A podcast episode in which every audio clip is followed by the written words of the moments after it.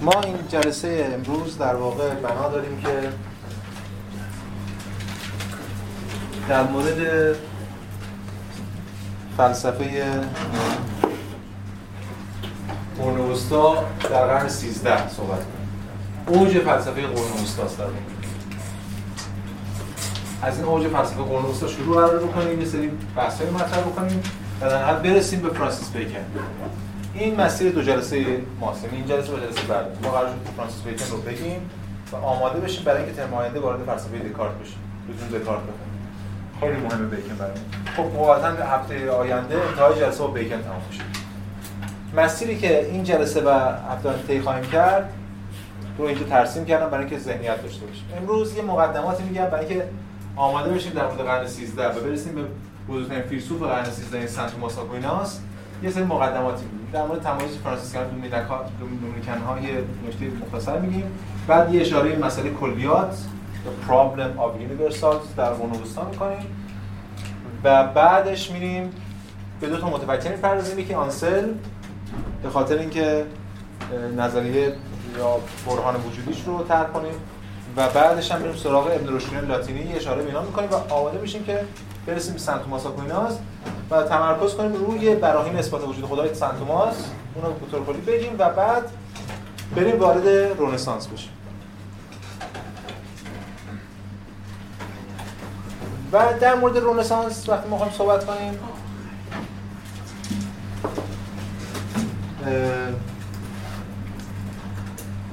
دیگه باید یه مقداری مباحث فلسفی رو بزنیم کنار.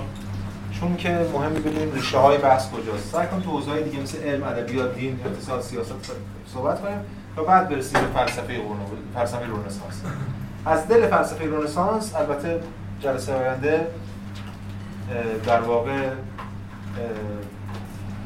سه تا واکنش به سه واکنش کلیسا هم راجع هم صحبت خواهیم کرد. و بعد بریم سراغ فرانسیس بیکن. احتمالاً نصف جلسه بعد ما فقط متمرکز خواهد شد بر کتاب نوارقانون بیکن و جمع می‌کنیم دیگه بحثا. اون چیزهایی رو از قرن وسطا میگیم که بیش از همه از نظر من به درد بحث ما برای مدرن ها می‌خوره. خیلی وارد جزئیات کلامی نمیشیم. هرچند خب خیلی اینا اهمیت داره ولی خب تصمیم ما این بود که از اینا رد شیم و به نظر تصمیم خوبی خب پس این از مسئله که قرار طی کنیم. قرن 13 خیلی مهمه برای قرن وسطا تمثیل خیلی مشهوری هست که میگه که قرن دوازده در واقع بهار فلسفه قرن وسطاست انگار داره تازه جوانه می‌زنه اون فلسفه مثل آلبرت کبیر و اینها تو قرن دوازده. و تازه داره ابن سینا ترجمه میشه. به لاتینی و اینا خونده میشه. و این بهار باعث میشه در قرن 13 ما ثمرات و میوه ها رو بچینیم. همین قرن 13 اوج فلسفه وسطاست و البته قرن 14 پاییز و قرن 15 زمستان. و بهار بعدی که قرن 16 رنسانس که از یه جنس دیگه از اون بهار. ما پس امروز می‌خوایم به این دلیل بریم سراغ قرن 13 ببینیم که چه بحثایی مطرح شده تو قرن 13 چه نتایجی میشه از این بحثا گرفت. یک تقسیم بندی هست که شما اگه هر وقت قرن وسطا بخونید حتما به گوشتون خورده یا خواهد خورد. اونم تقسیم بندی فرانسیسکن ها و دومینیکن هست. این فرانسیسکن ها و هر دو در خود بطن کلیسای کاتولیک جای می‌گیرند و حالا من دو تا نقل قول می‌خونم هم از کاپلستون و هم از بریه که یکمی روشن کنیم جایی که اینا هستن تا بتونیم یه ذهنیتی بگیریم از این تمایز بین اینها و بعد خب بحثمون رو پیش ببریم. ببینید خب میگه که یکی از مهمترین وقایعی که در حیات دانشگاه پاریس و در حقیقت در حیات سایر دانشگاه ها نیز حادث شد دانشگاه پاریس خیلی مهمه. تمام اتفاقات دانشگاه پاریس دانشگاه پاریس کدوم دانشگاه همین که امروز بهش ما میگیم سوربن گفتیم قبلا در غرب دانشگاه ها کنار حوزه های علمی نیومدن. حوزه های علمی سکولار میشن و میشن دانشگاه. دانشگاه الهیات پاریس همون چیزی که امروز میشن سوربن حالا الان سوربن های مختلفی داریم. پاریس 1 و 2 و 3 و 4 تا 10 داریم. اون در واقع معدن همه این بحث های اسکولاستیک وسطاست یکی از وقایع مهم با شدن مکانهایی برای مطالعه و پژوهش بود که فرقه های دینی نوظهور آنها را اداره می‌کردند.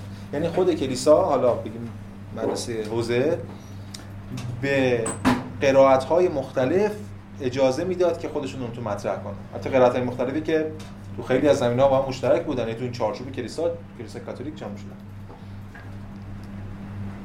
دومینیکن ها که فرقه واعظان بودند از همان ابتدا مطالعه الهیات را دوست می داشتن. ولی فرانسیسکن ها این فرانسیسکن ها که ما میگیم برمیگرده به یه شخصیتی شاید شما شنیده باشه فرانچسکوی قدیس یا فرانچسکو آسیزی. فیلمش هم هست ی خاص نیستش فیلم قدیمی خیلی جالب. یه شخصیت خاصیه فرانچسکو. فرانچسکو در واقع اصلا فیلسوف نیست. بیشتر یه راهب نگیم خدازاره یه جور زاهد خاصیه که خیلی ریاضت کشه. میگه ولی فرانسیس یا هم فرانچسکو قدیس با آن آرمانگرایی شورمندانش در راه پیروی مو به مو از مسیح. و فقر سختگیرانه ای که مطابق با تعالیم انجیل باشد از خاطرش نمیگذشت که اعضای فرقه او خیشتن را وقت فضیلت دانش کنند فرانچسکو اسمه. در واقع فرانسیسکن ها آگوستینی.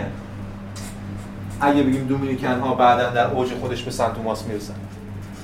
یعنی به یه معنا شاید بازم با ارماز بشه که فرانسیسکن ها بیشتر گرایش افلاطونی دارن دومینیکن ها گرایش ارسطویی. حتی اون افلاطونی که نو افلاطونی شده اینم ارسطویی که از مشایان گذشته از ابن سینا اونها ترجمه شده بود. با این حال صاحب منصب پاپی هوشمندانه و زیرکانه قابلیت های این فرقه های نوپدید پرشور را که فرقه فرقه های سائران خوانده می‌شدن دریافتند و علا خصوص پاپ گریگوری نهم که در مقام کاردینال به رونق دادن کار پژوهشی در فرقه فرانسیسی کمک کرده بود. هرچه در توان داشت به کار برد تا هم دومینیکن ها و هم فرانسیسکن ها را وارد حیات فکری دانشگاه پاریس کند و هر کدوم این, این تاریخ یکیشون صاحب کورسش 1217 دومینیکن ها و 1229 یه دونه از فرانسیسکن ها به مرور. یعنی خود کلیسا داره اینها رو مدیریت می‌کنه. نیروهای اینها رو بجن که یکشون ترس کنه. و خیلی جالبه که اینا همه میرن زیرا به همدیگه جلوی کلیپ پاپ می‌زنن دائما اینجا بریه نامه آورده که یکی از فرانسیسکن ها نوشته خطاب به پاپ. و تلاش می‌کنه نشون بده که ببین اینا. اسقف کانتربری جان پکام فرانسیسکن بود. به دربار پاپ چنین می‌نویسن. این متن نام است. حضرت پاپ عنایت بفرمایند که عقیده دو مسلک فرانسیسکن و دومینیکن اکنون در مورد تمام مسائلی که بحث درباره آنها مجاز است خیلی مجاز است در, در تقابل تقریبا کامل است.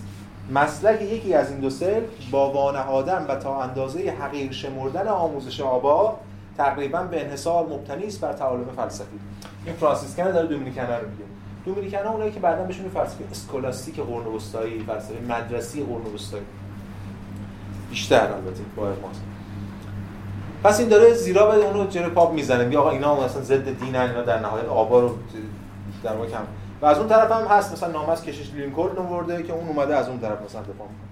به حال یکی طرز فکر روحی فرانسیسکن ها که از افکار آرای آگوستین در واقع وام می‌گرفتن و دیگران دومینیکن ها که تحت تاثیر ارسطو البته به خاصی. پس این یه تنشی که اونجا شکل می‌گیره و این تنش تنش افلاطونی ارسطویی گفتم به یه معنا. یا حتی به یه معنای دیگه میشه گفتش که تنش یونانی که از دل نو افلاطونیان از مسیر سن آگوستین اومده و یونانی که از جهان اسلام اومده. به ویژه توسط از مسیر این یه بحث. حدودا همزمان با این مباحث یه مبحث دیگه یا یه مسئله دیگه توی قرون مطرح میشه. مثل مسئله کلیات. دعوا بر سر کلیات.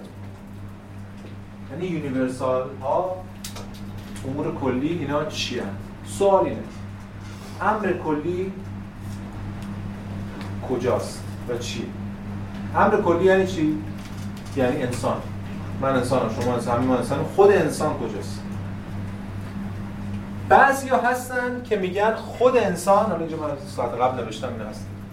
خود انسان یه جایی هست. به اینا میگن رئالیست. یعنی در مورد کلیات رئالیستن.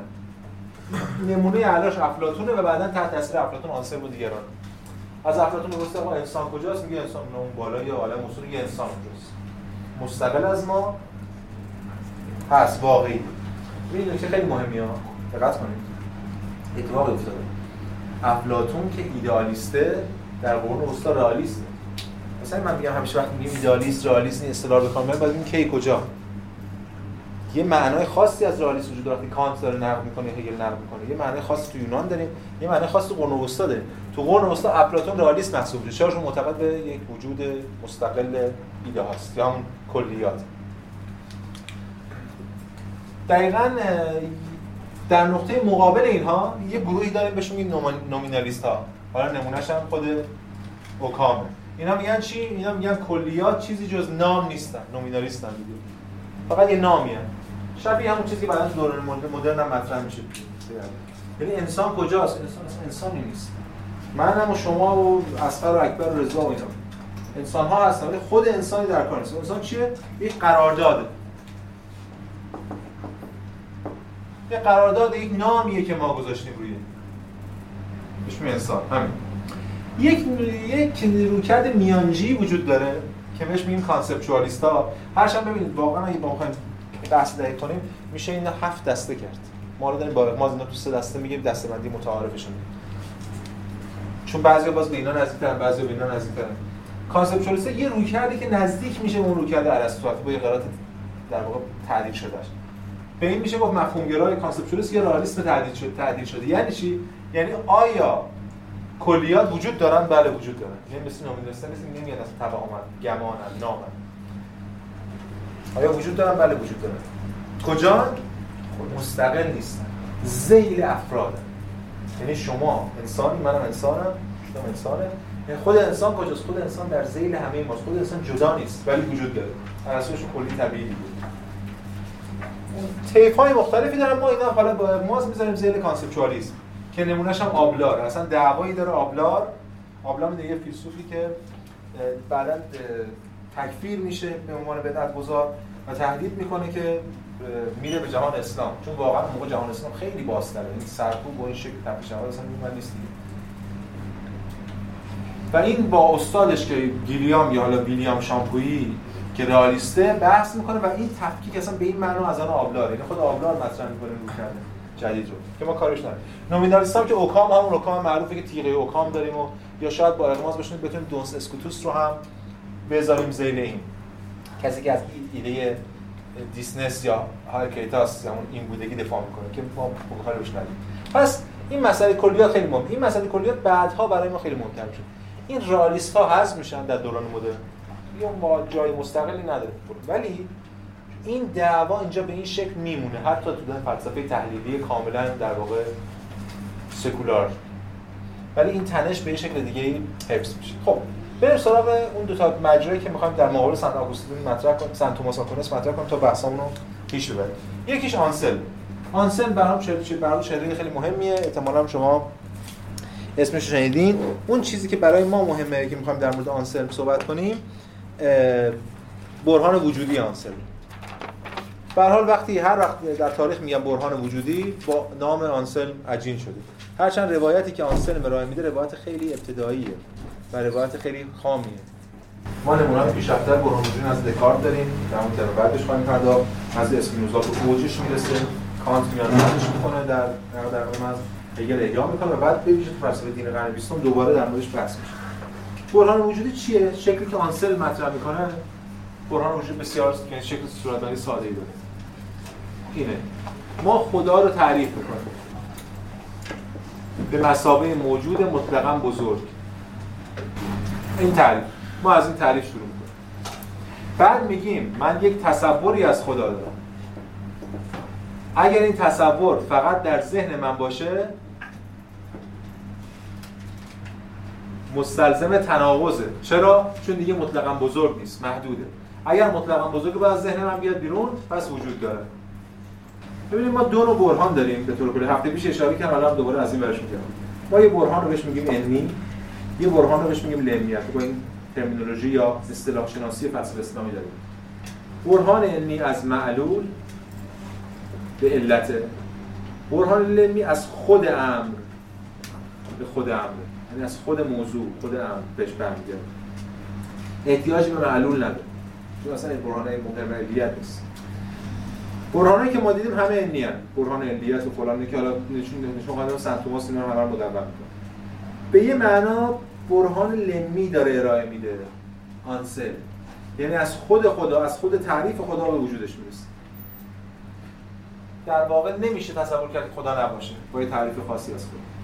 در مورد خود برهان آنسل ابهامی هست سوالی هست؟ یه بار دیگه توضیح بدم یا سوال جزئی دارید که خودش رو بیا تعریف بکنه این در واقع پیش‌فرض خب. ببینید آه. در مورد تعریف این یه نقد اولین نقد می‌تونه باشه. آقا چرا خدا مطلقا بزرگ؟ پاسخ چیه؟ به تو چی؟ پاسخ کسی که داره برهان دقیقا به تو هست؟ چرا؟ چون در ساعت تعریف شما نمی‌تونید خیر طرف رو بگیرید. من دارم خود هر چیزی رو تعریف کنم. من اجدهای سر رو تعریف می‌کنم. میگم اجدهای هفت سر اجدهای که هفت سر داره هر سر بزنی هفت در میاد بعد شما چرا میگم به تو شد من می‌خوام فردا انیمیشن باش بسازم. در ساعت تعریف کسی نمی‌تونه. وقتی که من گفتم آقا امروز داشتم میومدم سر وسال یه اجدهای هفت سر دم اون وقت باید منو بستری کنید یا مثلا خف کنید آقا چرا مثلا مسئله چیه؟ مسئله اینه که در ساحت تعریف تعریف از آن مثل شعبده باز دیگه. شعبده باز حق داره سیستمش رو بچینه. و شما نمی‌تونید بگید که آقا راست میگی بیاد تو آستین من خرگوش در بیار. اون از آستین خوش در میاد. شما باید از همونجا مچشو بگیری. یه سری تعاریفی دارن فیلسوفان و حالا به طور کلی برای هر برهانی. این تعاریف دست طرفه. وقتی که از این تعریف میاد به اثباته که ما باید بگیریم. اما نکته شما درسته. خود این وجود این نقد کانت البته به برهان وجود. کانت در کتاب نقد عقل محض بخش سوم یعنی جدل اصطلاحی در اون سه تا که مغالطات عقل محض تعارضات عقل محض ایدئال عقل محض تو ایدئال عقل محض میاد برهان اثبات وجود خدا رو می‌زنه آخرین برهانش هم برهان وجودی رو نقد می‌کنه. اینو میگه. میگه لو به کلام اون میگه از اون به زبان خودش میگه. میگه از مقدمات تحلیلی نمیشه به ترکیب نتیجه ترکیبی رسید. لو یعنی به زبان ساده این میشه که شما این وجود رو از پیش تو این مفهوم مطلقا بزرگ قایم کرده بودی. خرگوشه رو از پیش اونجا قایم کردی یه دفعه نشون دادی. تو از پیش گفتی که این تعریف خالی نیست. این اسم پیش فرض گرفتن وجوده. اگه منظورتون اینه این نقد شما یعنی نقد کانت به این وارد. اما حالا فارغ از این استدلال خیلی روشن میگه خدا مطلقا بزرگ. اگه خدا رو مطلقا بزرگ تعریف کنیم نمی‌تونه فقط در ذهن من باشه. باید بره بیرون. وقتی بره بیرون خب دیگه وجود داره دیگه. اثبات شده البته این مطلقا بزرگ گفتم این شیوه اثبات یا تعریف ساده شکل برهان وجودی که میشه نقدش کرد. چنان که همون موقع هم که خود آنسل بوده نقدهایی شده. یه بابایی به اسم پدر گونیلو اصلا نقد جدی می‌نویسه علیهش به اسم دفاع از ابله در مقابل آنسل. هم چیزی. چون آنسل که این بحثا رو کتاب گفتگوی غیر یا دیگری مطرح کرده دفاع از ابله در برابر آنسل در کتاب گفتگوی غیر چی میگه اون؟ میگه که اینجوری شما هر چیز مطلقی هم باید اثبات کرده باشید. مثلا مثل بزرگترین جزیره. ما میگیم این جزیره است اون جزیره است. پس باید یه چیز مطلقا بزرگ جزیره مطلقا بزرگ هم داشته باشیم اثبات کنیم. آنسن جواب میده در یک کتابی که باز دوباره اسمش هم همینه. همین دیگه اسمش رو شاید صد دیگه. اسمش از رساله آنسن دفاعی در مقابل پاسخ گونیلو به طرفداری از ابله. یعنی گونیلو می‌خواد بگه هر ابلهی هم می‌فهمه که این رد میشه این جواب داده چی میگه عین در رو میارم؟ این از 212 کابلسون در واقع زیرا اگر تصور خدا تصور یک موجود کامل مطلق باشد و اگر کمال مطلق متضمن وجود باشد این تصور تصور یک موجود است. در حالی که تصور حتی زیباترین جزیره تصور چیزی نیست که باید وجود داشته باشه. حرف آنسل اینه میگه این برهان حتی زیباترین جزیره نداره. بزرگترین مطلقا بزرگ در ذات خودش وجود رو داره. چون نمی‌تونه وجود نداشته باشه. صورتبندی که اینجا ارائه میده حالا چون ترم بعدم داریم میریم به دکارت برسیم یه اشاره بکنم. دکارت اینو می‌کنه چی؟ مطلقا کامل تو تعاملات چون مطلقا بزرگ ایده همونه ها ولی این دیگه کاملش می‌کنه که. بعد نکته دکارت چیه؟ خیلی روشن‌تره میگه موجود مطلقا کامل نمی‌تونه وجود نداشته باشه. چرا؟ وجود نداشتن نقصه. ولی این نکته هست تو پرانتز من بگم خدمتتون. بذار این نقل قول بکنم بعد بریم سراغ پرانتز بگیم. بس تمام کنیم پس مسئله اینه که وجود نداشتن کامل نقصه براش مستلزم تناقضه. اگه من به یه موجود مطلق کاملی که وجود نداره از نظر اینا مستلزم تناقضه. ولی اگه من بزرگترین جزیره وجود نداره اصلا بحث وجود نیست. یا زیباترین جزیره. اگر وجود خدا ممکن است یعنی اگر تصور موجود واجب الوجود کامل مطلق مشتمل بر تناقض نیست خدا باید موجود باشد زیرا سخن از واجب الوجود ممکنه صرف بی معنی است. یعنی اگه ما از یک واجب الوجود یک خدایی یک مطلقا بزرگی اصلا وجود نداره صحبت کنیم بی معناش مثلا بزرگ نیست اصلا هیچ نیست. حالا نکته ای که هست چیه؟ این تو پرانتز منه دیگه. ببینید دقت کنید. در واقع برهان وجودی به اون معنایی که ما می‌شناسیم خدا رو اثبات نمی‌کنه. بلکه به بیان دقیق کلمه خود وجود رو داره اثبات می‌کنه. یعنی بخوایم به زمان باز پس اسلامی واجب الوجود. واجب الوجود ترین موجود خود وجوده. و این داره یک گزاری رو نوید میده که ما قرار دو قرن دیگه بهش برسیم. هنوز درستیم چه گزاری؟ ما در قرون وسطا از کسرت خدایان یعنی ما این گزاری انجام بدیم ما اینجا کسرت خدایان داشتیم. این جهانمون حتی باز همه توی جهان بودن. کسرت خدایان داریم با هم درگیرم ما اونجا گرفتاریم از اینجا وارد یک گفتمانی شدیم به مرور چرا که دیدیم ما رو رسون به یک توحید و توحید متعالی. این البته فارغ از اینکه یهودیت و مسیحیت هم به همین رسیدن انامش کار نداریم. خود فلسفه یونان این رسید. دیگه گفت بحث کردن کلی در موردش با صحبت کردیم چرا باید یکی بشه؟ بخاطر جهان نمیشه 100 تا صاحب داشته باشه یه صاحب داشته باشه یه قانون داشته باشه یه خدا داشته باشه. به این میگن توحید در مقابل کسرت خدایان.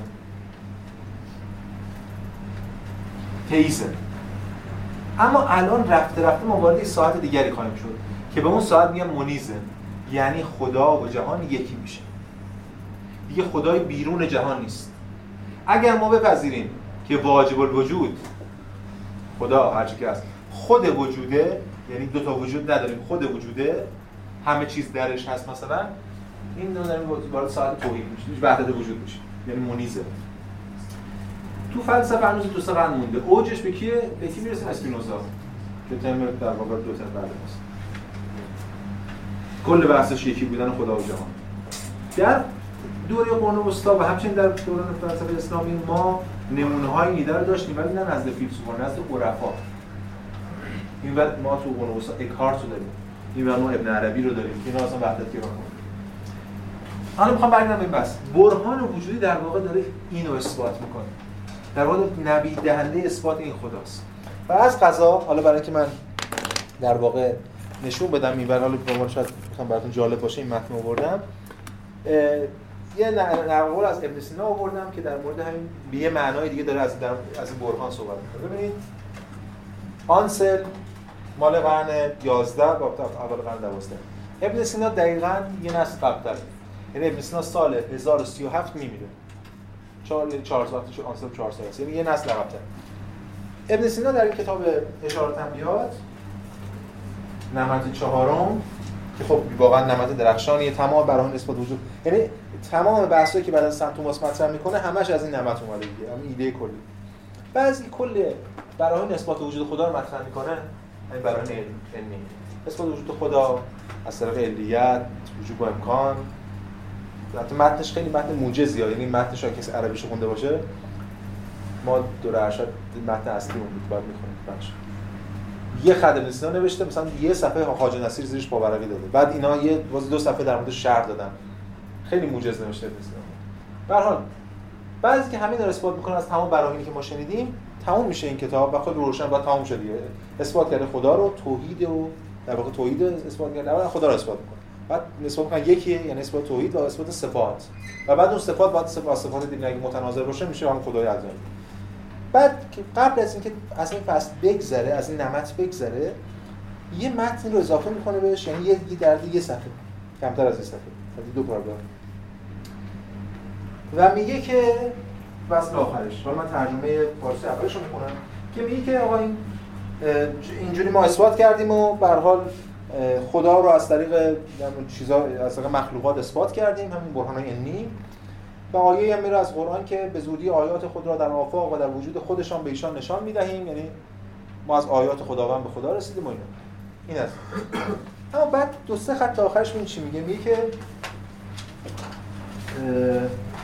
اقولو ان هذا حکم لقوم. هم حکم مال قومه. من خواهم خیلی خودمون بگیم مال عوام. برهان علمی که از معلول به علت مال عوام. این هم فقط در دیوار میز و صندلی می‌بینم ما از اینا می‌رسیم به سلسله مراتب میگیم ما اونجا خدایی بوده اولش. ثم یقولو داره اجرا میده به کی؟ داره اجرا میده قرآن. اولا یک به رب که انه علی کل شیء شهید. یعنی اینکه بخوام در یک کلام بگیم آیا خود پروردگار ربت کافی نیست که به شی شهادت بده. ما داریم از اشیا شاهد میاریم برای خدا. آیا خود خدا کافی نیست؟ اون جمله بکفا بالله شهیدا. خود خدا کافیه برای شهادت بده بعد میگه که اقول و انهاز حکم لصدیقین الذین این حکم صدیقین. الذین یستشهدون بهی لا علیه. کسانی که شهادت میدن به اون نه علیه شیوی استدلال انی یستشهدون علیه.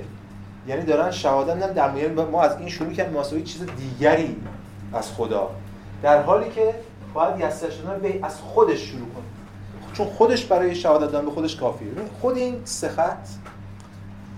تعریف برهان لمی تعریف برهان وجودی و حالا یه چیزای برداشت اگزیستانسیالیستی خیلی عمیق میشه که ازش کردم من کار ندارم. ولی اون چیزی که مهمه اینه که یه قرن قبل از هانسل این بحث خود ابن سینا مطرح کرده ابن سینا که اصلا نماینده قدرتمند برهان‌های علمیه و سمت توماس این هم ازش بهره به این برهان میگن برهان صدیقین بعدا میاد اضافه مثلا مولا صدرا میگه اصلا صدیقین نبوده ابن سینا گفته که چون یه وجود اونجوری درک نکرده که ما. اونم یه طرحی ارائه می‌کنه و بعدا باز دیگران هم برهان وجودی رو یعنی برهان صدیقین رو بس میدن ولی این نکته که از حالا من موضوع منه دیگه به عنوان کسی خودم نیستم در نهایت حتی خود ابن سینا اینجا داره وجود رو اثبات می‌کنه. در واقع وقتی که ما می‌خوایم بگیم که بلوک به کلامی که وقتی در خود وجود بنگریم واجب میشه. این در واقع یه ساعت دیگه از برهان لوی. بعد بحث خودمون پس آنسلم اینجا این شیوه خیلی ابتدایی از برهان لمی رو مطرح می‌کنه یا برهان وجودی که بهش میگن برهان وجودی دیگه. ontological argument بفهم برهان لمی که شما میگید من دقیق متوجه نمیشم. این تو صفاتی شما می‌کنید یعنی اینکه این مسئله اسم خدا یه مسئله ایمانیه بیشتر. نه نه اصلا. اصلا من وجه برهانی که شما میگید نمی‌فهمم. وجه برهانی این است که شما نمی‌تونید میگم با این برداشت شما. نمی‌تونید تصور کنید. برهان لمی برهانی که شما از خود تناقضی که در تصورتون هست به اثبات برسید شما حالا به شکل آنسر نشون شما نمی‌تونید تصور کنید که موجود مطلقا بزرگی که وجود نداشته باشه. پس موجود مطلقا وجود بزرگ وجود داره. حالا شما شاید بگید این خدای ادیان نیست. منم که میگم میگم این خود وجوده. خدای به این معنا. خود وجود اثبات کرده.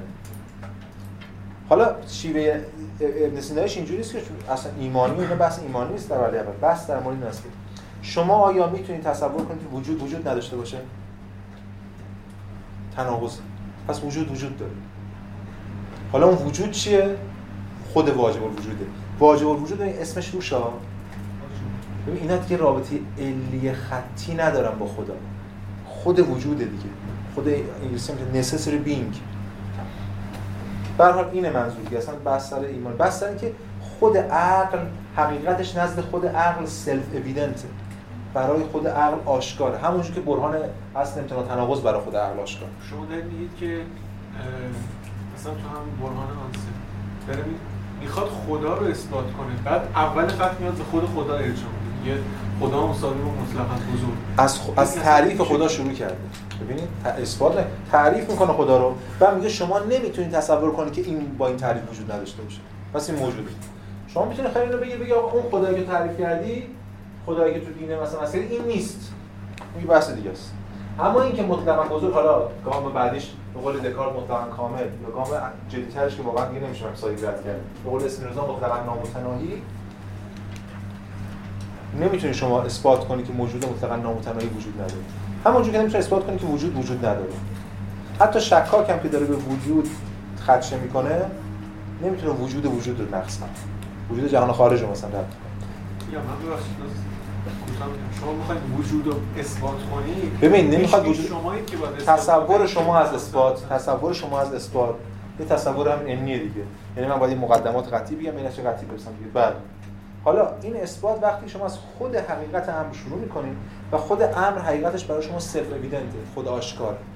مثل اینکه من به شما میگم اصل این همانی رو اثبات کن. اصل این همانی چیه؟ الف مساوی الف. کجا؟ ایمان داشتی شما الان با ایمان اثبات کردی خودش self-evident به همین معنا این که مطلقا کامل باید وجود داشته باشه self-evident چون وجود نداشتن نقصه. حالا اینکه این خداست چقدر با اون خدا یه بحث دیگه است. این رو است. okay شما بپرسین بعد ادامه بدیم. امروز خیلی میشه گفتش که اینم باز خودش برهان نیست. میشه اون برهان شبه لمه. چون باز میگم به هر حال دیگه شما از سنتی میگن که معتقد شبه لم بله. بعضی معتقدن که اصلا لمی نداره. یا انی داریم با شبه لم من البته این قائل نیستم ولی بله اونم یه رو کردی هستش دیگه. بله. الان ما می‌بینیم مثلا سنت توماس آکویناس مثلا برهان لمی رو رد می‌کنه. معتقد همش انی باید باشه. خب.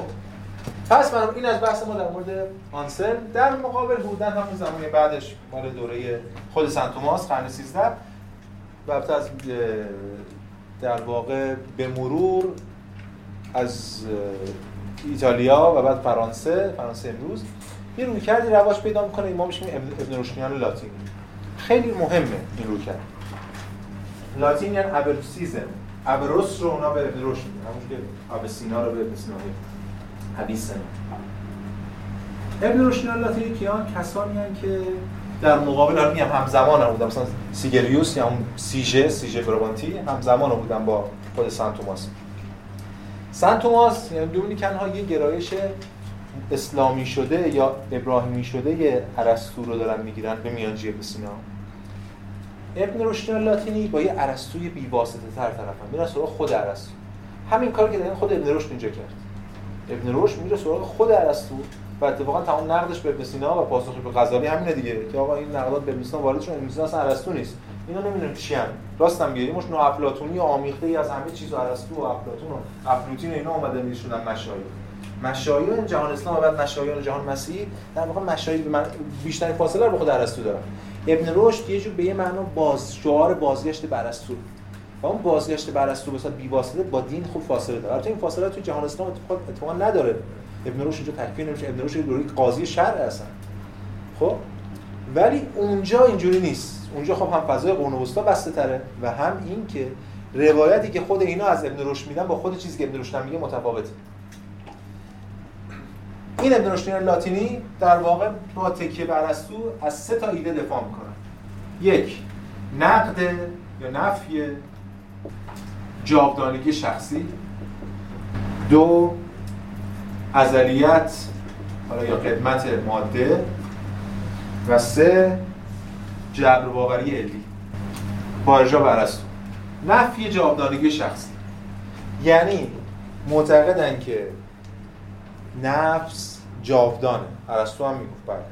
ولی جاودان به مسابقه شخص نیست. بلکه نفس با نفس جهانی که میشه. صورت با صورت جهانی که میشه.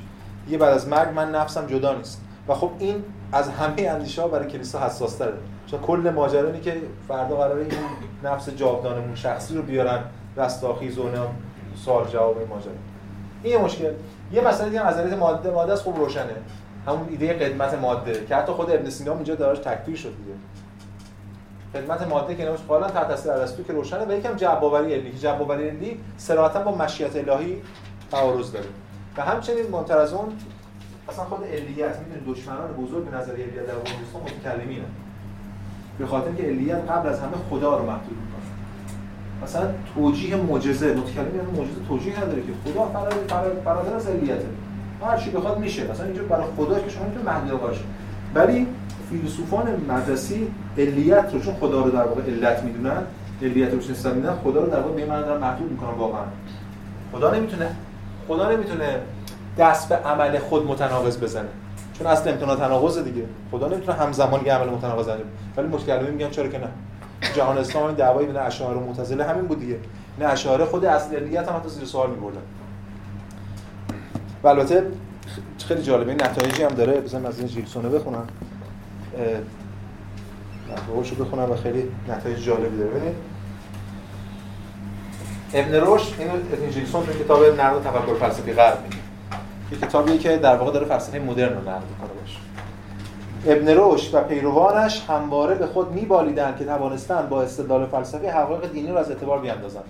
کجا ابن رشد به خودش بالیده بخاطر ابن رشد متشرع اصلا می‌خوام بگم در واقع ترجمه که میشه و روایت که اونجا ارائه میشه از ابن رشد یه روایت متفاوتی از خود کار ابن رشد. حالا بعد از آن که بر شیوه فلسفی کارآمد و سودمندی به توافق نرسیدند این فکر همگانی پیش آمد که پس تا ممکن است باید از خطر و زیان فلسفه کاست و در این صورت آساتن راه برای اثبات اینکه فلسفه نمی‌تواند چیزی را به زیان دین اثبات کند این بود که ثابت کنند اصلا فلسفه قادر نیست هیچ چیزی را اثبات کند.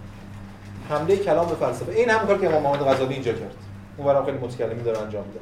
یعنی فلسفه نتایجی نیست که دست ما نیست دیگه. یعنی می‌خواد مغایرت پیدا کنه با شرع یا دین یا هر چیز پس ما برای اینکه نشون بدیم فلسفه نتایج غلطی داره باید نشون بدیم فلسفه اصلا غلطه.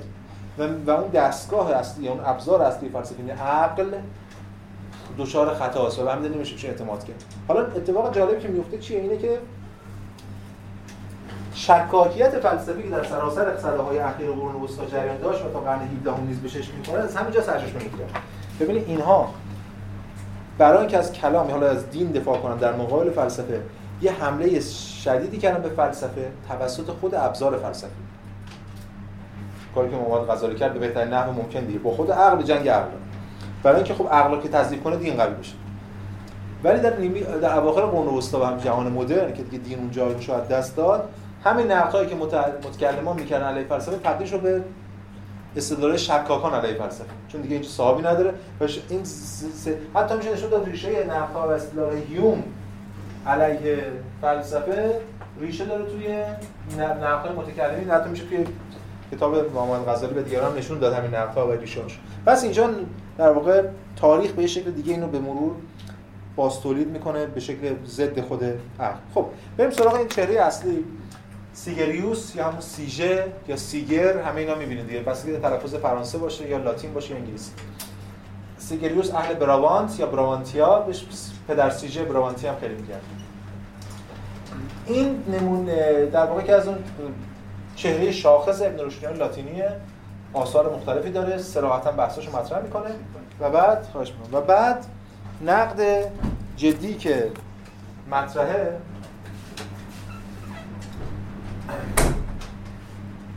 این تو پرانتز بگم این ontological argument یعنی اصطلاح خود برهان وجودی به برهان هستی شناختی کانت بعدا استفاده می‌کنه. این اصلا تو دوره این بحث مطرح نبود. به اینکه این تقسیم بندی تقسیم بندی بعدا از آن کانت. خب.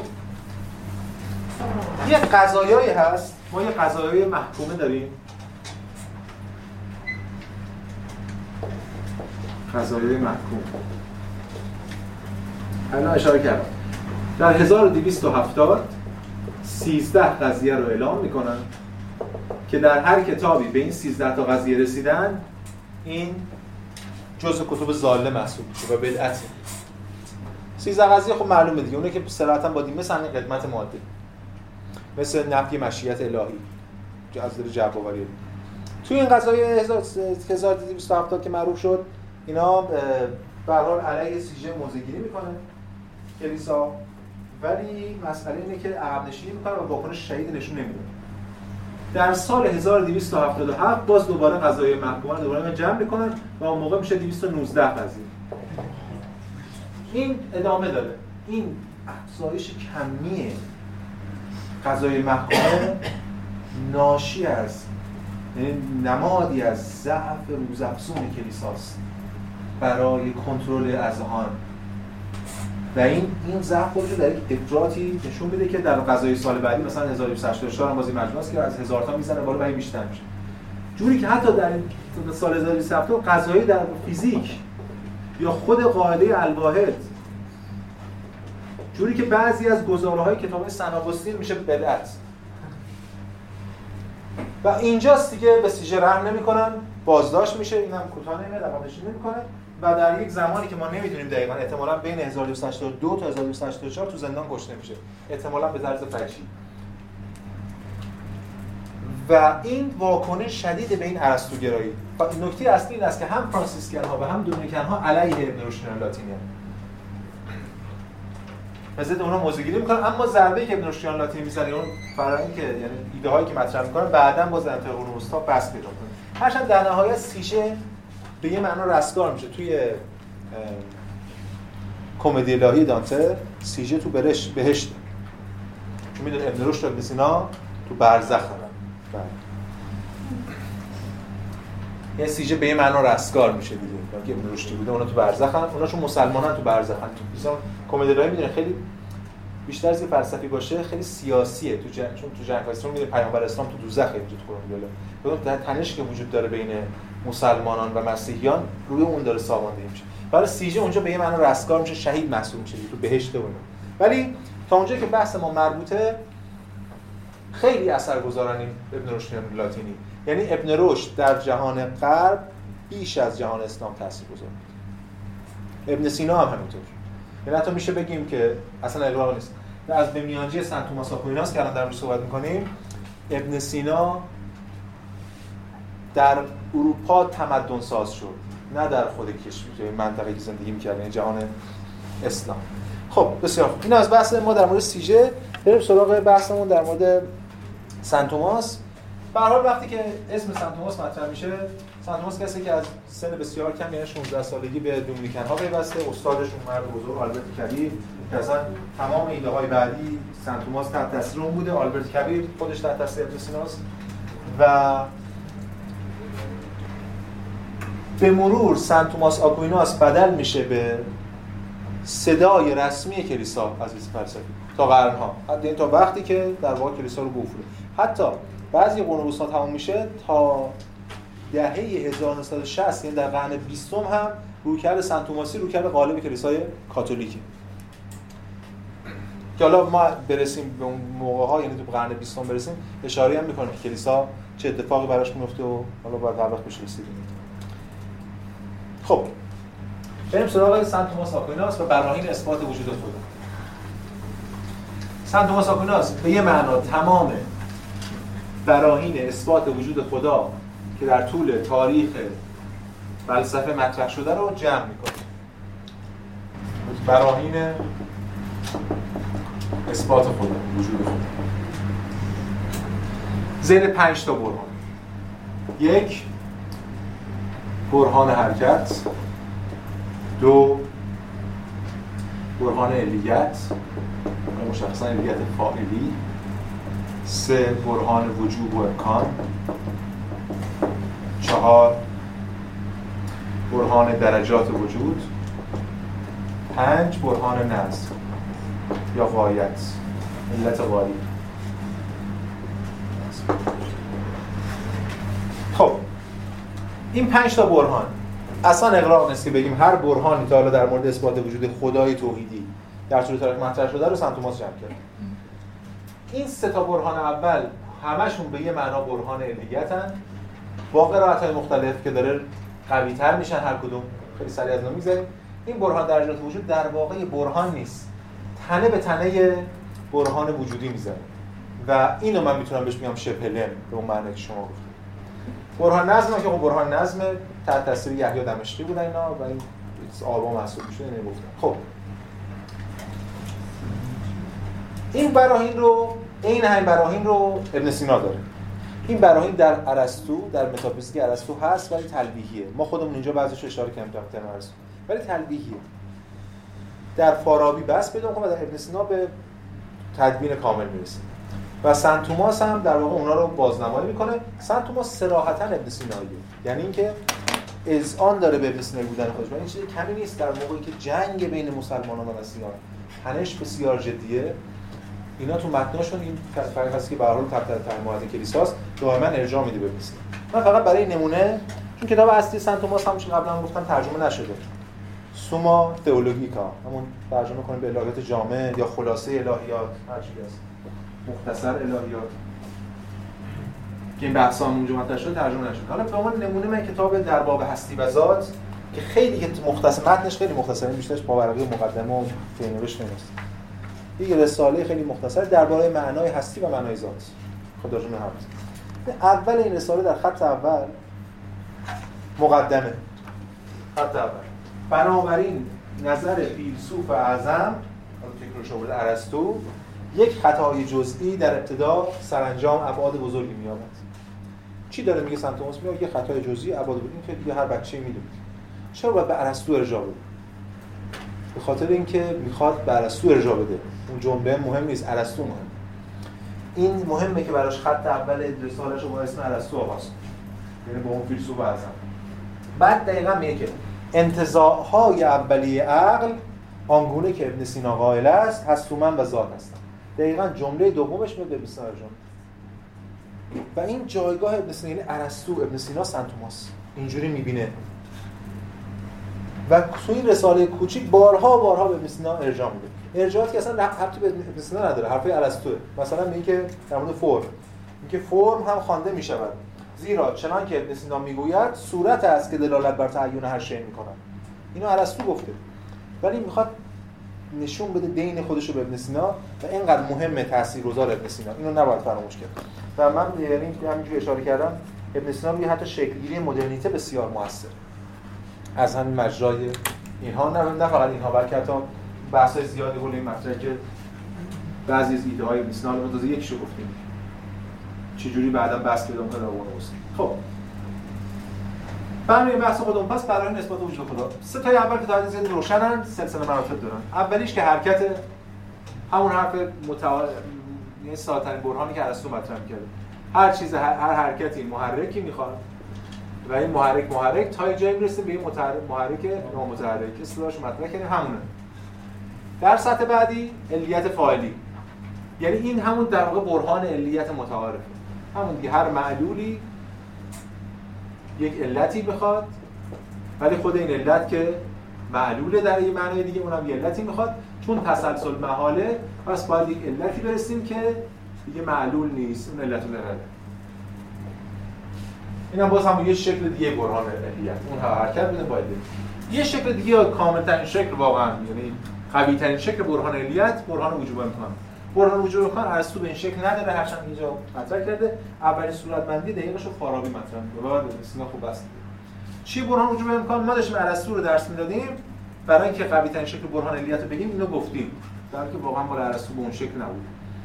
برهان وجوب امکان چیه؟ این است یک موجود فی نفسه ممکنه من اصلا من محمد مهدی اردبیلی فی نفسه ممکنم. چرا؟ چون امکان داره که تصور بشه که من نباشه. شما می‌تونید تصور کنید که الان مثلا روز نباشم آره پس من ممکن ولی آره شما مثلا می‌تونید تصور کنید که الف الف نباشه. چی تصور کنید وجود نداره وجود نداشته باشه؟ نمیشه تصور کرد که میشه تصور کرد یه چیزی که میشه تصور کرد وجود نداشته باشه میشه موجود ممکن. یا چیزی ممکنه یا واجب. یعنی یا پاسیبل یا نسسری یه نقطه سومی هم بود که این ممتنه یا این پاسیبل که اصلا بحث نیست. این ممکنه. من ممکنم. ولی در این حال من موجودم هستم. پس برای اینکه من از ممکن از ساعت امکان به ساعت وجود تغییر داده باشه فاز وجودیم باید یک علتی باشه علت وجودی که من رو از ممکن به موجود تبدیل کنه اون علت چیه؟ حالا میشه شمرد همه چی از پدر و مادر من و تغذیه و اینا آب و هوا و هزار چیزی. گفتیم به همه اینا میگیم علت تامه. همش با هم جمع اون با علت من. اما خود اونا آیا ممکنه؟ آیا تصور میشه که پدر من وجود؟ بله. اونا ممکنه. پس این داستان ادامه پیدا می‌کنه تا یک جایی که برسیم به یک موجودی که دیگه تصور نشه کرد که این ممکنه. پس یعنی وجود نشته باشه. پس ممکن نیست پس واجبه. تفاوت این برهان ها چیه؟ این برهان ها منطقشون یکی. اما چرا ما میگیم این قوی تره وجوب امکان به خاطر اینکه این ایده تسلسل محال است رو دقیق تر نشون داده ما شاید برای خودمون بگیم آقا اصلا چه اشکال داره؟ محرک نامتحرک محرک نامتحرک نیست برسیم الان من محر... حرکت می‌کنم پس این محرک احتیاج دارم من محرک تا بینهای ادامه بده چه اشکال داره. یا مثلا در مورد علیت هم همینطور. در وجوب امکان این روشنه که این نمی‌تونه تا بینهای ادامه پیدا کنه. چون اگر تا بینهای ادامه پیدا کنه سلسله همه ممکناته. ولی من موجودم. اگر من موجودم پس یه جای این سلسله بسته شده. یه مثال تراول چک رو هفته پیش زدم دیگه. یکی این تراول رو جعل کرد. نمی‌تونم بی نهایت بگی آقا این دادن این از اون گرفتم یکی جعل کرد این اتفاق افتاده اگر واجبی نباشه من موجود نیستم. من موجودم پس این سلسله یه جا قطع شد تمام این ممکنات موجود شد. به واسطه اون واجب. این برهان وجود امکان ولی فرمولش رو که قبلا هم تو ارسطو خونده بودیم. برهان متفاوت تا یعنی متفاوت که سمت توماس درجات وجوده. میگم برهان نیست تنه به تنه برهان وجودی می‌زنه ولی برهان نیست. سنت توماس میگه اثبات می‌کنه کلی هم بحث می‌کنه اصلا برهان لمی نداریم. همه برهان باید انی باشه. چرا؟ چون ما حق نداریم از تعریف خدا شروع کنیم. ما کی هستیم؟ اصلا خدا رو تعریف کنیم.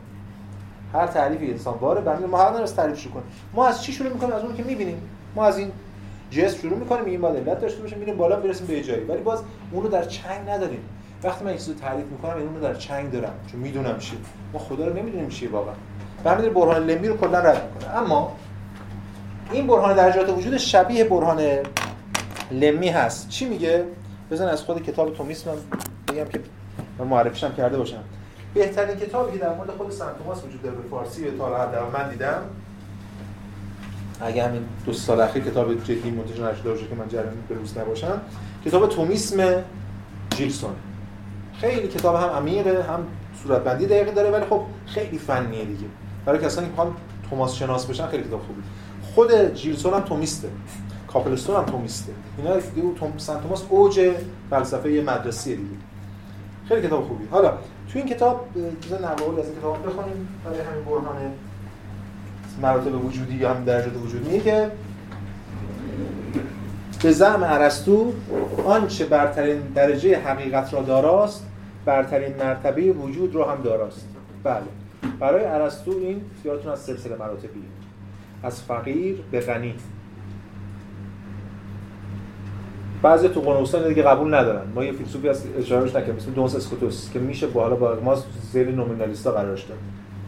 کسی که اون مفهوم نظریه دیسنس یا هاکیتاس رو مطرح کرده. این بودگی اونو فردگراس افراطی ولی این اثبات می‌کنه که هستی متباطی یعنی هستی یعنی وجود یه وجوده. شدت ضعف نداره. یه چیزی یا وجود داره یا نداره. اگه وجود وجود نیستی نیستی هر چیزی که نیست وجود داره. یه نوع وجود هم داره. هستی متباطی همون جوری که این ماژیک وجود داره به همون معنا خورشید وجود داره. به همون معنا خدا وجود داره. اینا سلسله مراتب اونجوری اون ردش می‌کنیم ولی در مقابل این نگاه تا حدی ارسطویی سلسله مراتب داره. آنچه برترین درجه حقیقت رو داراست برترین مرتبه وجود رو هم داراست.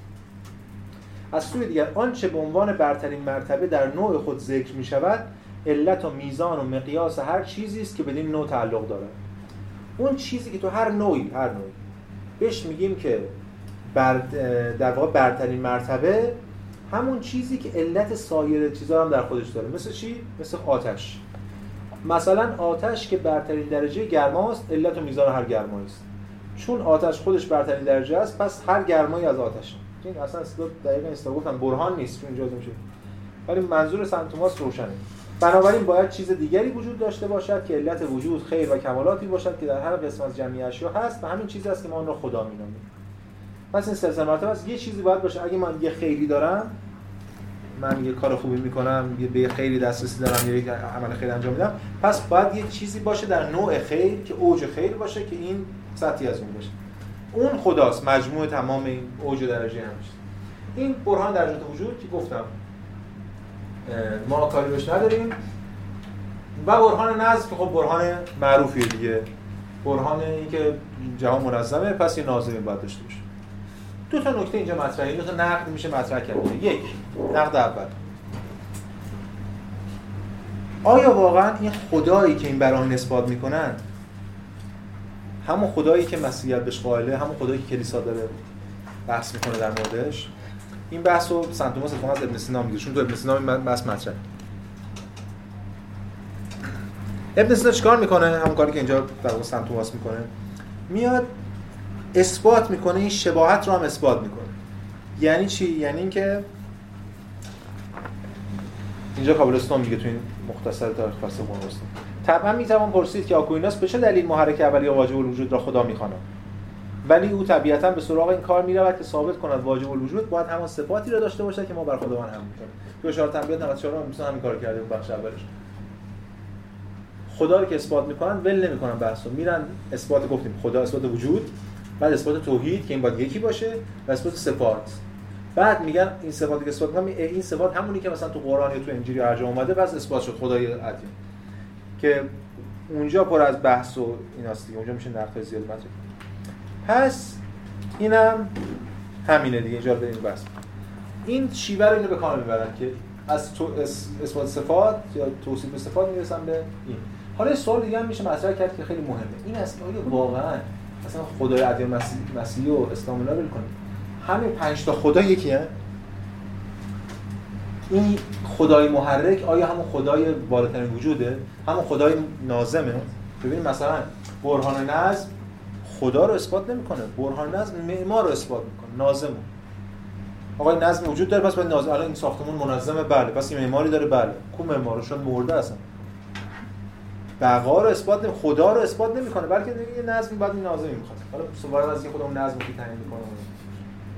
پس اینجا خود اینا بینشون تناقض بود. یعنی تلاشی میشه توسط خود فیلسوفان مدرسی که نشون بدن این خداها و اینا در نهایت با اینکه این همه تلاش می‌کنن باز متکلمین رو اقناع نمی‌کنه این تلاششون. در نهایت به خدای دیگه می‌رسن. چون که من گفتم و به زرس قاطم بهش تاکید می‌کنم که خدای فلاسفه با خدای برداشت عرفی از ادیان متفاوته. با اون خدای شخصی که اون جداست اون داستانهای سمبولیک مطرحه متفاوت. اینو در نهایت عمیقا اولا دارن وجود رو اثبات می‌کنن. و خود حقیقت رو به مسابقه غنی‌ترین شکل وجود. پس این از بحث ولی برحال هر فارغ از همین بحث ها این تصویری که من اینجا ترسیم کردم یعنی سنت توماس آکویناس نقطه اوج یا بالاترین تجلی آمیختگی فلسفه یونان و ادیان ابراهیمی بعد دیگه تمام میشه بعد دیگه داریم وارد دوران پاییز قرن وسطا میشیم. بحث‌های لایتی رو به زوال فلسفه مدرن به مسائل آرژانتین مطرح میشه. و دیگه آمیزش دیگه وجود نخواهد داشت. حالا حالا. بسیار خوب. اینم از بحث سن توماس آکویناس خب. ما همونجور که من گفتم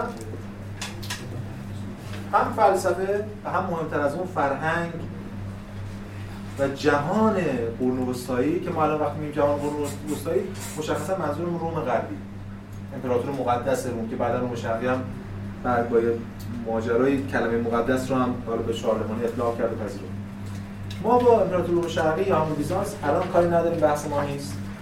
این تاریخ فلسفه هم بیشتر تو غرب داره میگذره تو پاریس و ایتالیا و اینا. رنسانس هم از ایتالیا شروع میشه پاریس و اسپانیا و اینا می‌گیره. هرچند تاثیراتی هم داره. ولی برای منظور ما کلا غرب دیگه. امپراتور مقدس روم غرب خب. فلسفه منفک از زمانش نیست. به همین دلیل ما مجبوریم اگه بخوایم در مورد فلسفه رنسانس صحبت کنیم باید شرایطی رو ببینیم که این فلسفه رو ایجاد کنه. چون این شرایط رو نبینیم اصلا نمی‌فهمیم که چی شد که اتفاق افتاد. و این شرایط بیرون از فلسفه است به یه معنای محدود فلسفه در نظر یعنی ما یه اشاره به علم، ادبیات، دین، اقتصاد و سیاست می‌کنیم تا بعدا به فلسفه قرون وسطا برسیم. ایده کلی رو بریم به همین دلیل من اجازه می‌خوام از شما یکم از بحث فلسفی معمولی در مورد فراغون اثبات فاصله بگیرم. هرچند تو این دو, دو جلسه اخیرم خیلی فلسفی از بیشتر تاریخی بود بحثم.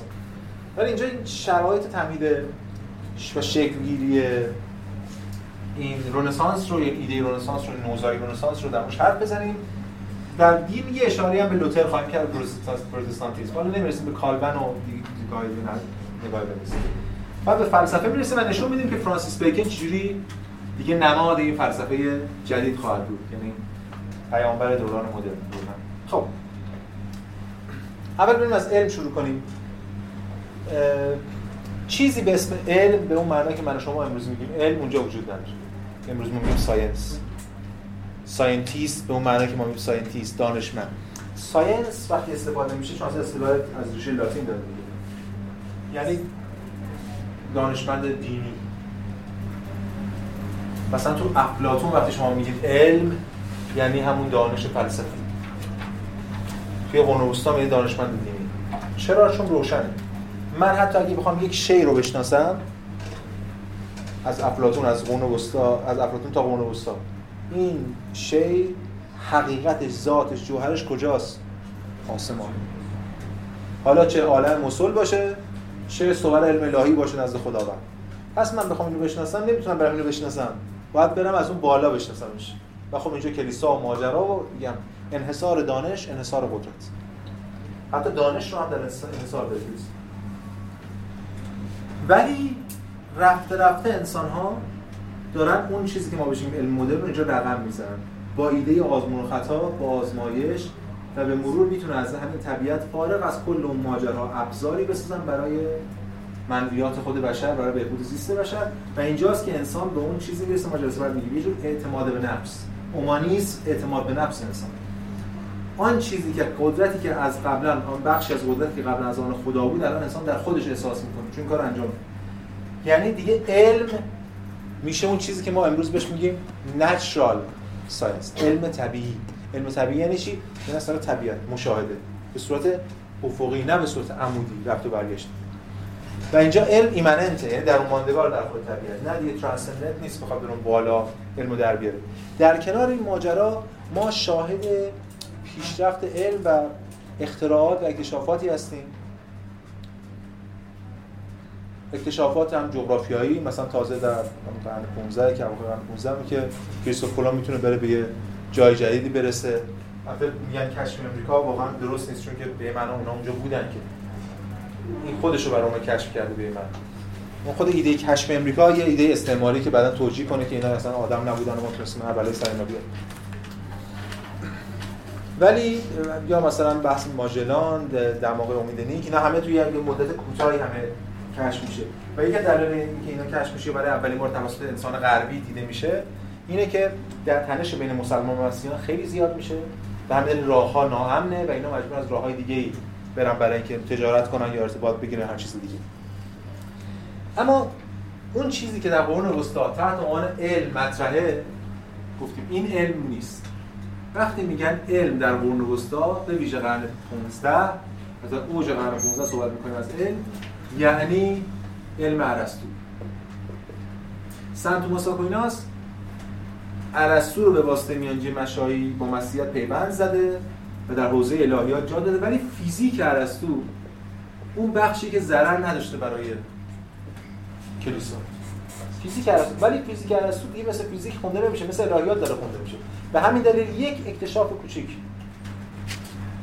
یک قانون جدید در فیزیک که مغایر با فیزیک ارسطو در واقع مغایرت با خداونده و بدعت و کل ماجرا و درگیری ها. این نکته بسیار مهمیه که نباید فراموش کرد. من توی جایی بود جلسه در مورد نظر علوم انسانی اسلامی این نقد مطرح کردم. ببینید در وهله اول به نظر می‌رسه که کلیسا با افزایش حوزه قدرت خودش در تمام حوزه های دانش داره قدرت خودش افزایش میده. انصار قدرت انصار دانش. فیزیک هم حق نداره شما طبق خیلی نمر کنید حتی ریاضیات حتی منطق. اما عملا برعکسه. عملا کلیسا داره در تمام این حوزه خودش رو آسیب پذیر می‌کنه. هر اختراع هر کشف جدید در فیزیک زده کلیساست. هر کشف جدید در یه جای جغرافیا زده کلیساست. هر کشف جدید در نجوم زده کلیساست. و نجوم ضربه کاری به کلیسا می‌زنه. به خاطر اینکه فرمول کلیسایی یعنی فرمول نظام بطلمیوسی که حالا ارسطو به من حمایت می‌کرده جور در نمیاد. مثلا این شخصیت بسیار مهم مثل نیکولای کوزایی بحث می‌کنه در مورد همین که مرکز بودن زمین اصلا یه چیز در واقع غلطی موهومیه میگه که الان از امیج بریه می‌خونم. نظر نیکولای همون نیکولای کوزایی راجع به هیئت عالم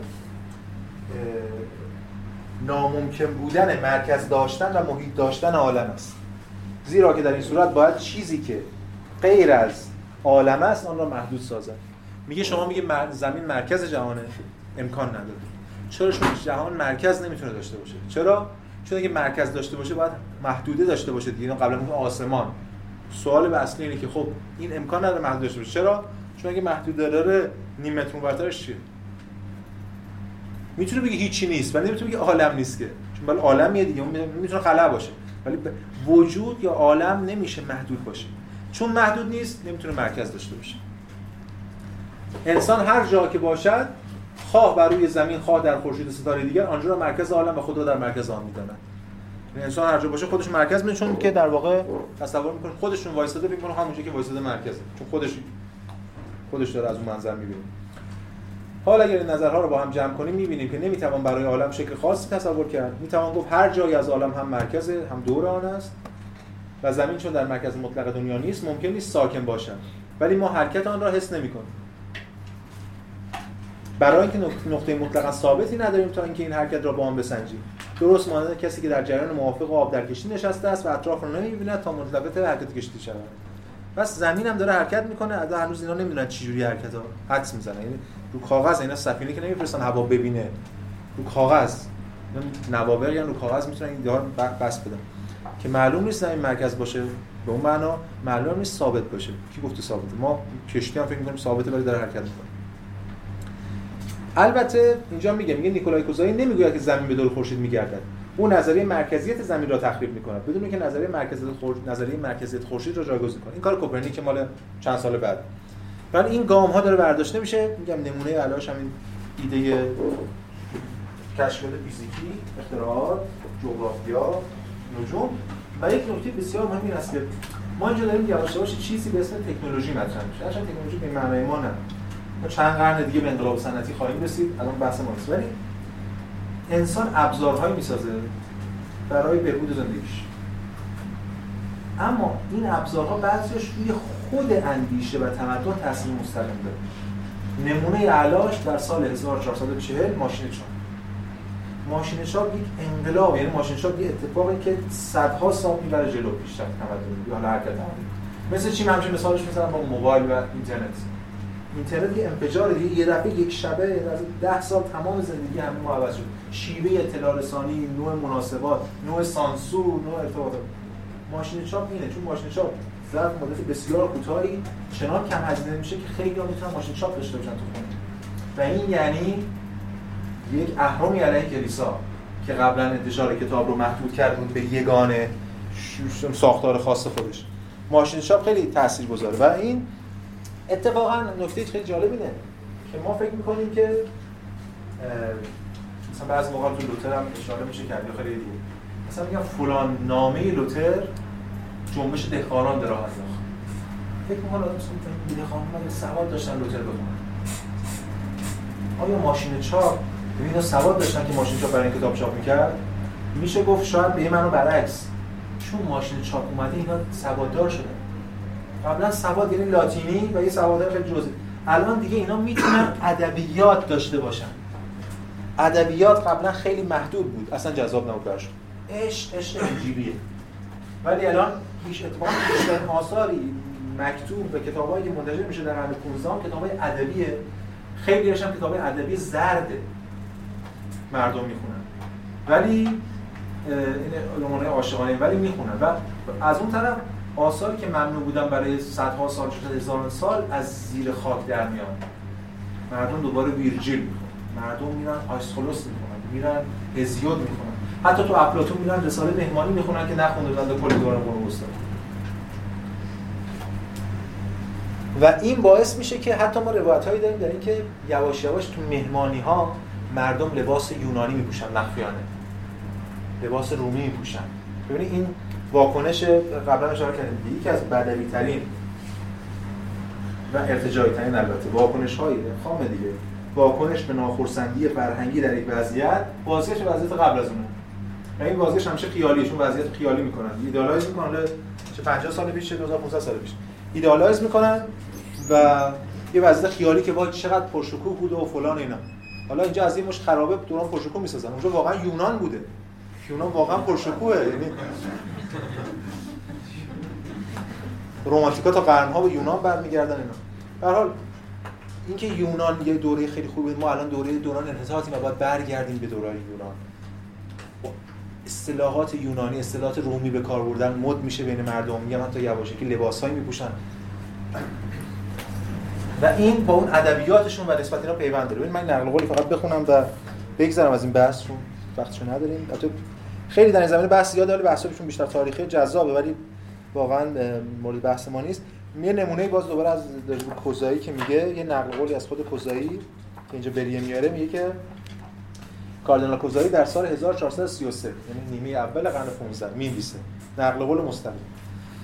همه جا می‌بینیم که از هان مردم شایق و راغب به مطالعه هنرهای آزاد با چه حرس و ولعی متوجه دنیای باستان شده است. گویی منتظرن ببینن که به زودی تحول کامل یک انقلاب انجام خواهد گرفت. کوزایی داره نیمه اول قرن 15 می بو می‌کشه انقلاب.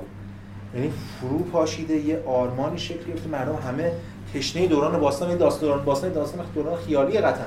ولی برای تشنگی وجود داره. مثلا مهم حقیقت ماجرا است مهمه که این جامعه داره یه عشق دیگه ای رو جایگزین می‌کنه.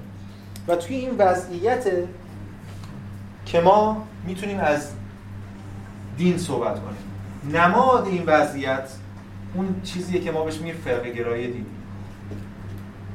هر وقت روی کرده حاکم که روی کرده تمامیت خواه و دیدیم ما جلسه گذشته که چجوری زحمت کشیدن رو کردش حفظ کردن.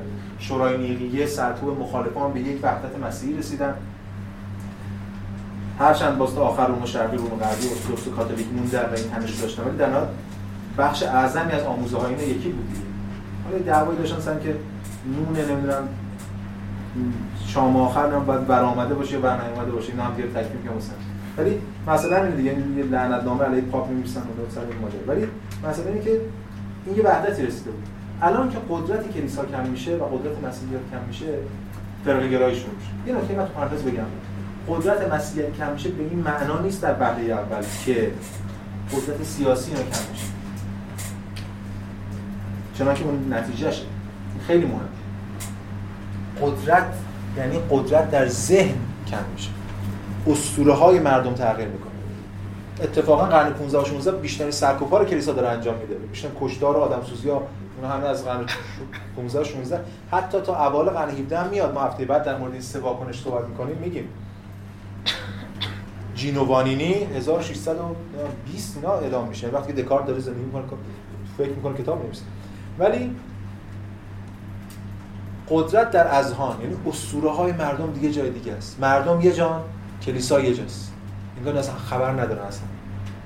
و این باعث میشه اتفاقا آموزهای کلیسایی خیلی اقراق شده تر بشه و برای مردم مزهکتر جلوه کنه. این خیلی نکته مهمیه که اینجا باعث یه شکل از فرقه گرایی میشه. حالا فرقه گرایی مختلف یه بخشش خب بر عرفان گرایی خاصیه. یه سری فرق یه سری بحث تکثر فلسفی رو نمیگم اون ما جلسه بعد در مورد صحبت می‌کنیم. فرقه های دینی رو داریم میگیم. کالون یه ماجرا برای خودش راه میندازه کالونیسم و یک ماجرا بسیار معروف که خب شما میشین یک نهله بعدا خیلی تاثیرگذار میشه پروتستانتیسم که مشخصا لوتر. با لوتر معروفه لوتر تاثیرگذاره لوتر متفکر داره به معنا متعله قرن 16 و یه سری ایده هایی رو مطرح این لوتر یه تجربه عرفانی داره مثل خیلی دیگه حالا مدعی که رد و برق می‌خوره و زنده میمونه و بعد میگه من زندگی رو وقت خدا کنم اینا. و میره اتفاقا تو صومعه برای اینکه کشیش بشه. برای اینکه رابطه با خداوند ایجاد کنه پاک. ولی تحمل نمی‌کنه در واقع اون اتفاقی که اونجا میفته چی میشه؟ خود لوتر میگه. خود نوشت خود زندگی نوشتش میگه که من راهب خوبی بودم. و قواعد راهبگی را چنان سفت و سخت مراعات می‌کردم که می‌توانم بگویم اگر راهبی با راهبگی راهی به بهشت میافت آن راهب من بودم. یعنی من دیگه چیز کم دید چیزی کم نذاشتم راهبگی. همه برادران من در صومعه که مرا میشناختن می‌توانند گواهی دهند.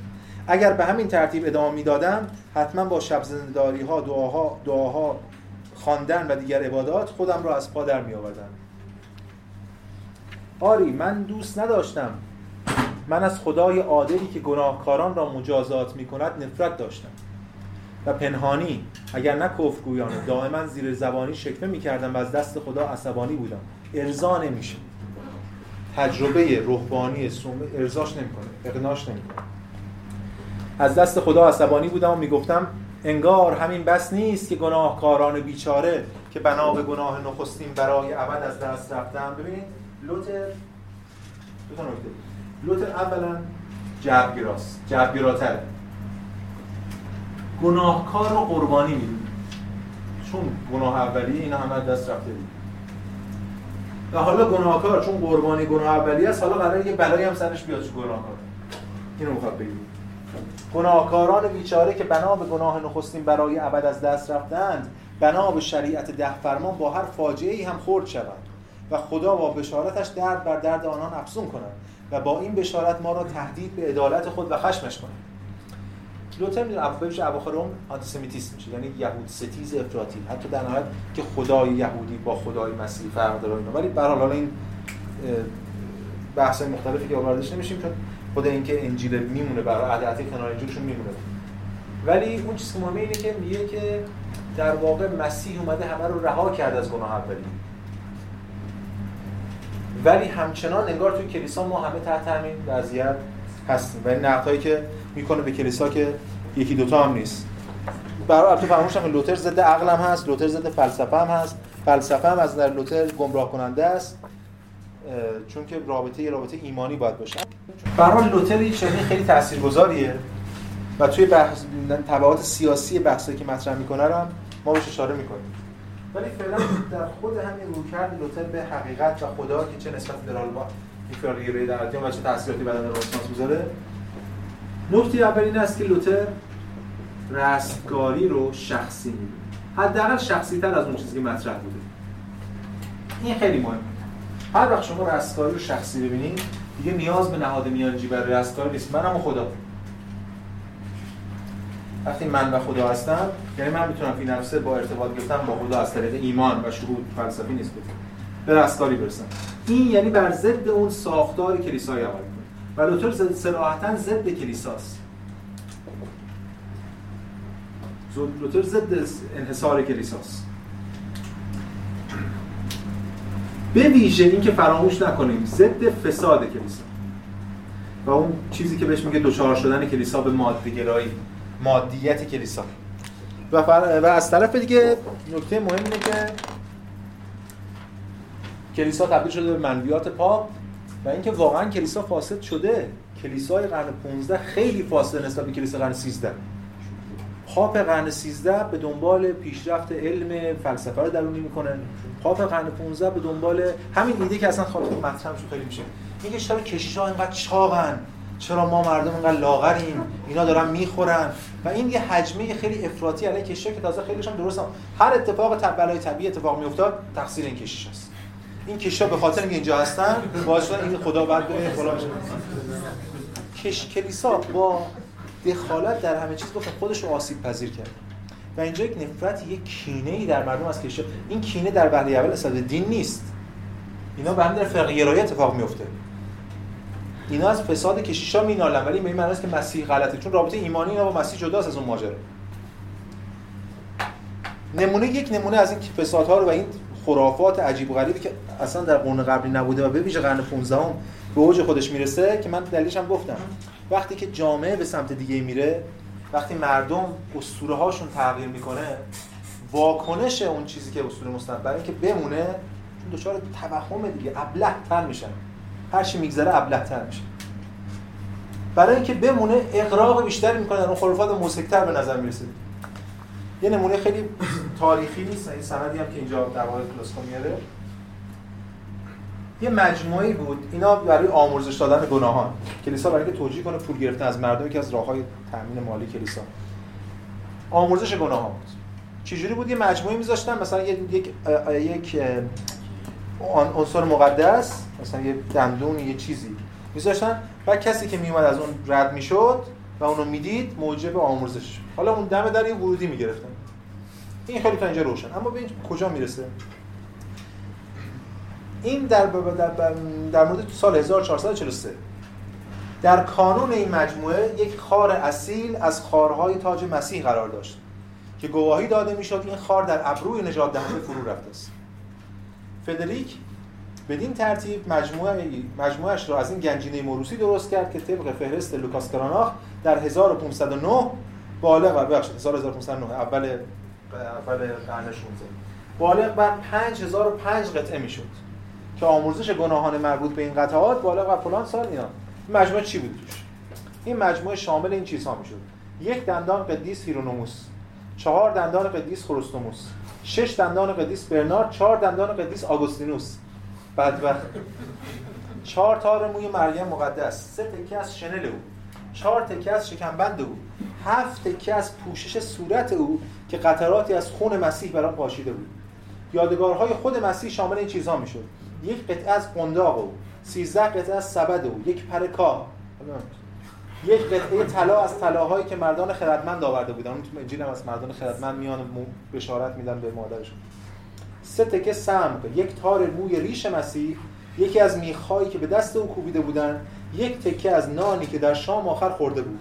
یک قطعه از سنگی که عیسی برای صعود به آسمان بر روی آن ایستاده بود. و یک شاخه از بوته آتش گرفته موسی. این ببینید چه سالیه؟ این سال 1509 1509 5005 قطعه است که بعضیش نام برده حالا سال 1520 یعنی 11 سال بعد. این مجموعه بالغ بر 19 هزار استخوان مقدس ببین هی داره زیاد میشه. این واکنش خیلی احمقانه الان به نظر من ابلهانه می‌رسه ولی واکنش یک سامان در حال فروپاشی. افراد در این قضیه هم درآمد کسب می‌کنه این خود درآمد کرد. کور فساد کور می‌کنه دیگه به ویژه متولیان دین کور می‌کنه درآمد کسب می‌کنن. فاسدتر میشن و اون مهمات بیشتر میگن و این شکاف رو که داره مردم و اسطورهاشون فاصله می‌گیرن نمی‌بینن. در بهترین حالت چهار نفر میسوزونن چند نفر سرکوب می‌کنن. کتاب ساحر و کالیبان دیده باشین. دقیقا آخر این دوران بیشترین ساحر سوزی ها انجام میشه. آنهایی که در روز معین شده به دیدن این مجموعه یا یادگارها می‌رفتن و مبلغ مقرر را میپرداختن می‌توانستن از پاپ آمرزش گناهان برای تخفیف در برزخ را برای خودشان یا دیگران بخرن. این بحث برزخ رو هم جلسه بعد در مورد صحبت می‌کنم. برزخ شده بود کاسبی. چون هنوز که طرف نرفته الان وقتشه. می‌تونه آموزش کنه. خب من میگم در مورد تجار که تجار شیرود در مورد برزخ پول دادن مثلا بورژوازی چجوری داره اونجا پیوند پیدا می‌کنه با کلیسای ابتدایی. وقتی بعد در مورد این صحبت می‌کنه برای خودشون یا دیگران بخرن که بالغ بر یک میلیون و 902 هزار و 202 سال و 270 روز می‌شد. ای کلی مجموع مثلا انتخاب می‌کردن. اینقدرشون می‌خوام اینقدر آموزش و این ماجرا پس ببینید این این مسکه اینه که صدایی که مثل لوتر رو در میاره. به مسابقه کلیسا کلیسا رو مثلا نماد فساد می‌بینه و دوباره برمیگرده به ایده مسیحیت برمیگرده به ایده رستگاری و اینجا ببینید نکته مهمی است. مسیحیت علیه مسیحیت عمل می‌کنه. نه بیدینی علیه مسیحیت. بسیار خوب. دو تا نکته دیگه از لوتر میمونه که میفته برای جلسه بعد. تا ببینیم که بحث لوتر رو ببندیم بعد بریم برسیم به فرانسیس بیکن برای جلسه آینده.